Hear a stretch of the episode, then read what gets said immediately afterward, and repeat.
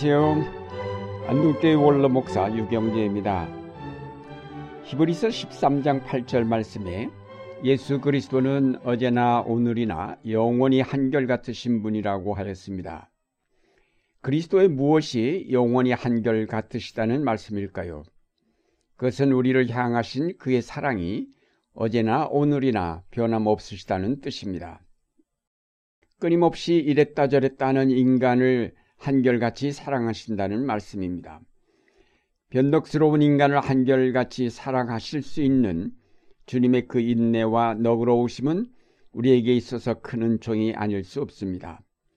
이런 주님의 한결같으신 사랑에 비할 때 우리의 변덕스러움은 이루 말할 수 없는 정도입니다. 우린 조금 잘 살게 되면 교만하게 되고 약간의 고난이 다가오면 곧 낙심하여 헤어나지 못하는가 하면 어떤 뚜렷한 자기 신념도 없이 시대의 변화를 쫓아 수없이 자기의 생각을 바꾸기를 밥 먹듯 쉽게 하는 것이 바로 우리 인간의 변덕입니다.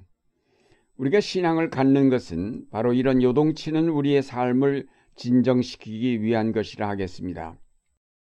어제나 오늘이나 영원히 한결같으신 하나님을 의지하고 그가 보여주신 진리를 붙잡을 때 흔들리던 우리의 삶이 안정되고 이 시대에 요동치는 변화의 물결을 따라 흔들리지 않게 됩니다. 예수님은 우리가 주님의 말씀을 듣고 행할 때에 집을 반석 위에 지은 것과 같다고 하셨습니다. 만세 반석 되신 그리스도 안에 우리의 신앙의 뿌리를 내릴 때 우리의 삶은 결코 흔들리지 않는다는 말씀입니다. 우리는 요백에서 이와 같은 신앙을 배우게 됩니다.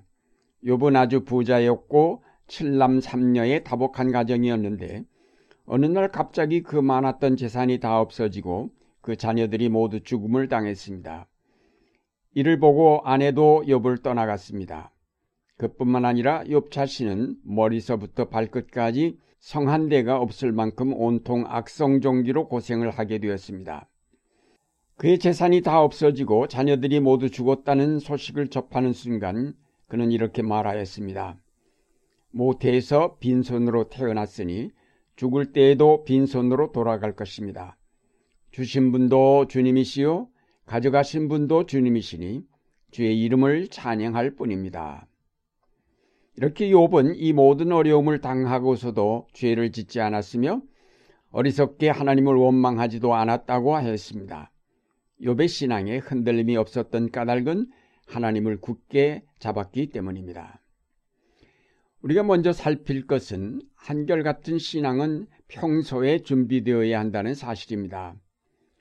신앙이란 어느 날 갑자기 생겨나는 것이 아닙니다.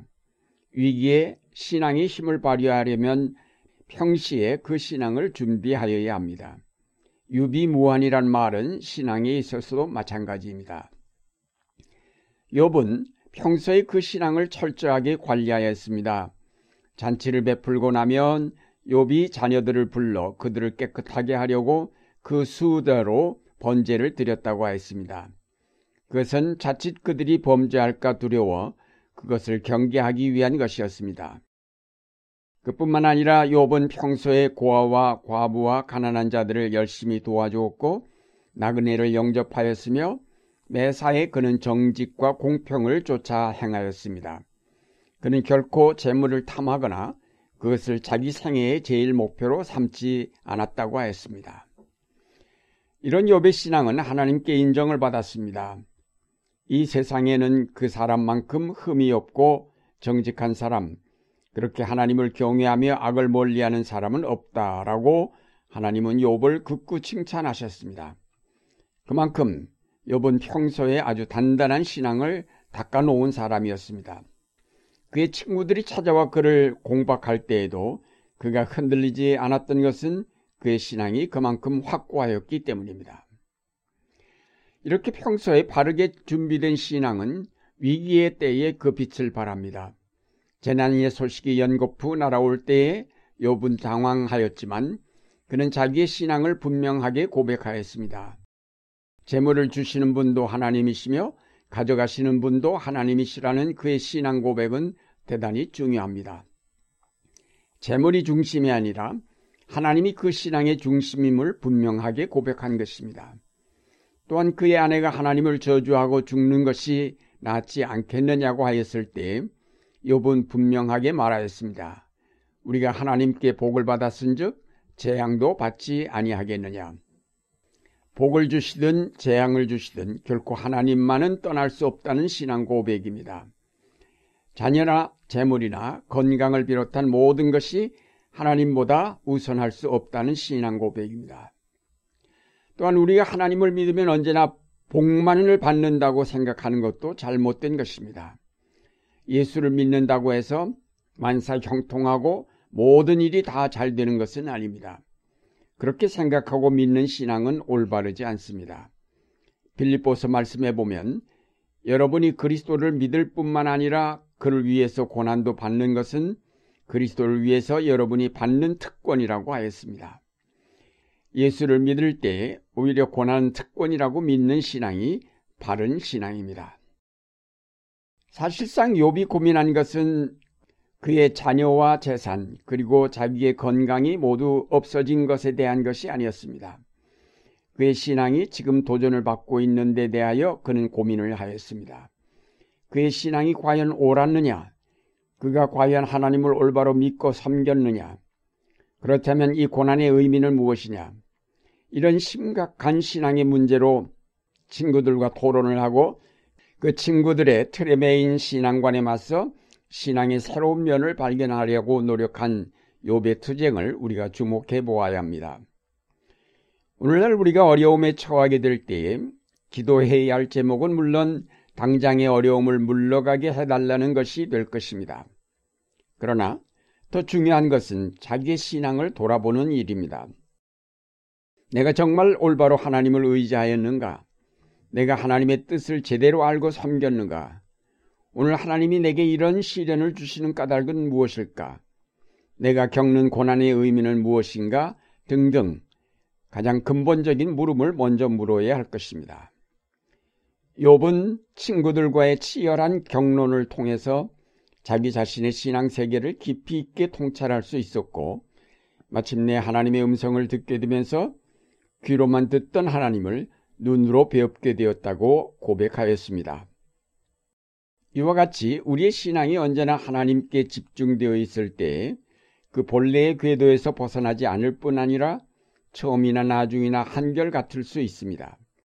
이런 한결같은 신앙 가운데서 그 신앙은 점차 발전하여 성숙하게 되며 더욱 분명하게 자리 잡게 됩니다.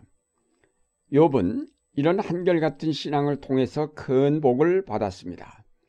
결국 자기의 신앙이 하나님께 인정을 받았고 그가 믿은 대로 하나님께서 그에게 다시 자녀와 재물을 허락하여 주시되 갑절이나 주셨던 것입니다. 그렇습니다. 오늘 우리가 당한 문제가 경제적 문제이며 육체적 질병의 문제라 할지라도 우리가 지금 기도해야 할 것은 더 치열하게 하나님과 만나며 하나님과 씨름하며 하나님을 굳게 붙잡기 위한 기도가 되어야 할 것입니다.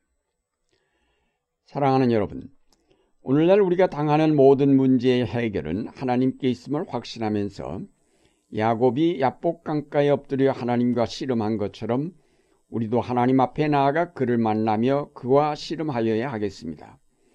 그래서 하나님보다 더 중하게 생각했던 것들을 다 뒤로 돌리고 이제부터는 오직 하나님만을 섬기겠노라는 확실한 신앙 고백을 드려야 하겠습니다.